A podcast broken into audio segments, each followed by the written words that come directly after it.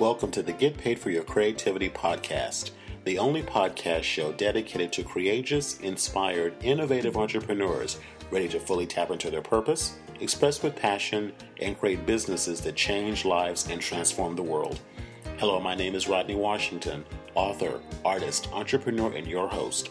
Five days a week, I'll be sharing cutting edge business, creativity, and marketing tips, inspiration, insights, and feature interviews with extraordinary creative entrepreneurs. So grab your favorite beverage, sit back, and enjoy today's show.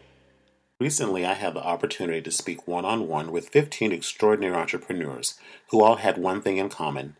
They have stepped into their purpose and started businesses that not only allowed them to express their passions, but monetize their gifts. For three days, they peeled back the curtain and shared their secrets and insider tips. If you were not able to attend the Monetize Your Gifts Live Masterclass held in May of 2013, I have provided you with a second opportunity to experience our powerful game changing discussions. Today, I'd like to give you a sneak peek preview of my interview with craft biz coach and entrepreneur Terri Belford. Terri shall share 12 ways you can sell your craft items beyond the online mega sites like Etsy and Artfire. Terri has been self employed for over 30 years in businesses developed out of personal interests, including advertising, home furnishings, fine art, healing arts, and contemporary crafts fields. Enjoy. Galleries. So I think everything we've done in the past builds on the next thing. And um, as you know, Rodney, the, the notion of the starving artist is just simply a myth. It's just not true. Um, that you can't make a substantial living with your creative pursuits.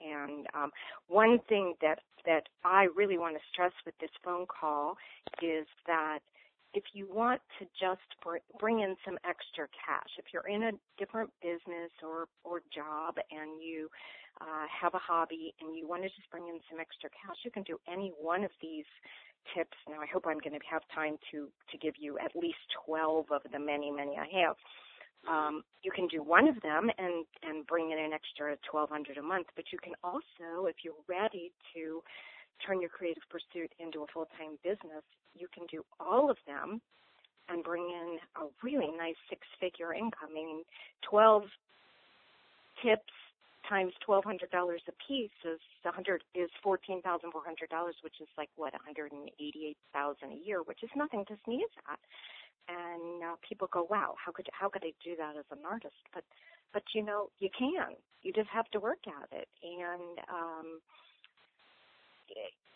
and one reason that um, I say beyond Etsy is that a lot of creative people will put their uh, their creative products up on a site like Etsy or Artfire and then walk away.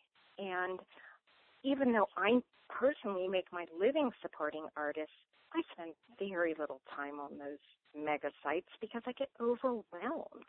And I know that a lot of busy entrepreneurs who have the money to spend buying handmade items and art feel the same way I do. They just don't have time to spend, uh, you know, surfing mega sites.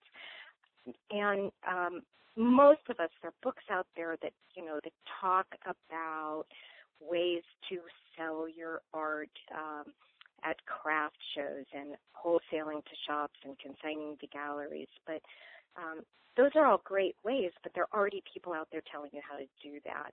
And uh, I'm going to give you tips on many additional ways to do it so that um, you can actually put together what I call a, a portfolio of, of profit.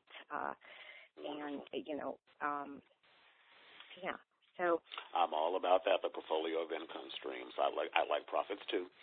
Absolutely. so I love those too. Absolutely. So what we want to do is I really want to make sure that we get all of those 12 points in, and I want, and so we're about maybe 13 minutes into our call. So what I'd love everyone to do is to get out that intention guide if you had a chance to print that out, or if that's not handy for you, get out a pad and pen because Terri's going to go, uh, you know, pretty pretty pretty quickly. Not so much that you won't be able to hear what she's saying, but I want you to get that that that down. So this is the time to get into action and start making your plan. So Terri, you have the floor. What are these 12 easy ways that we can generate that extra? What did you say? $188,000 a year? Well, yeah. If you do all of them, each one of these are. Um, every one of these I've either tried myself or uh, recommended to friends and clients, and every one of them has brought in an additional thousand to fifteen hundred dollars a month. So, yeah, again, you can you can do, you know, pieces of them and put together a, just you know a really great income. Um, so you stop me if I talk too fast because I get so excited about this. No, I know you do. I know you do. So yeah, I think everyone's had enough time to get that pad and pen out. So let's go for it. Let, let's get into it. We're ready. We're ready to rock and roll. okay. So there are a few things that are universally good marketing practices, regardless of what your hobby or craft is. And the biggest thing, and Rodney, you and I have talked about this, um, is that you need to make sure that your work is not hiding out in your studio. Um, nobody's going to see it in your studio, of course, unless you have open houses. If you make wearable art, wear it everywhere, every day. And if you aren't somewhere that you're seen by a lot of people, for example, you you know you do work at home in your studio, gift or loan your pieces to friends or family who work in busy offices and go to lots of functions where they're seen by the ideal buyer. And if you create fine art or photography or home decor items, give or loan some of your work to friends who have luncheons or dinner parties with the right guest lists. If you have friends or family who are junior leaguers or high level corporate execs who entertain often, those are the people that you want to make sure either own or borrow your work. I hope you gained a lot of valuable insight from my preview interview with Terri. Terri shared so much on our discussion that I'm sure you'll be able to implement and use in your business right away. If you would like to learn more about our interview, including the full interview, summary sheets, and notes, please visit my website at getpaidforyourcreativity.com forward slash Terri. That's Terri, T E R R I. And remember to express yourself with passion and live on purpose every day.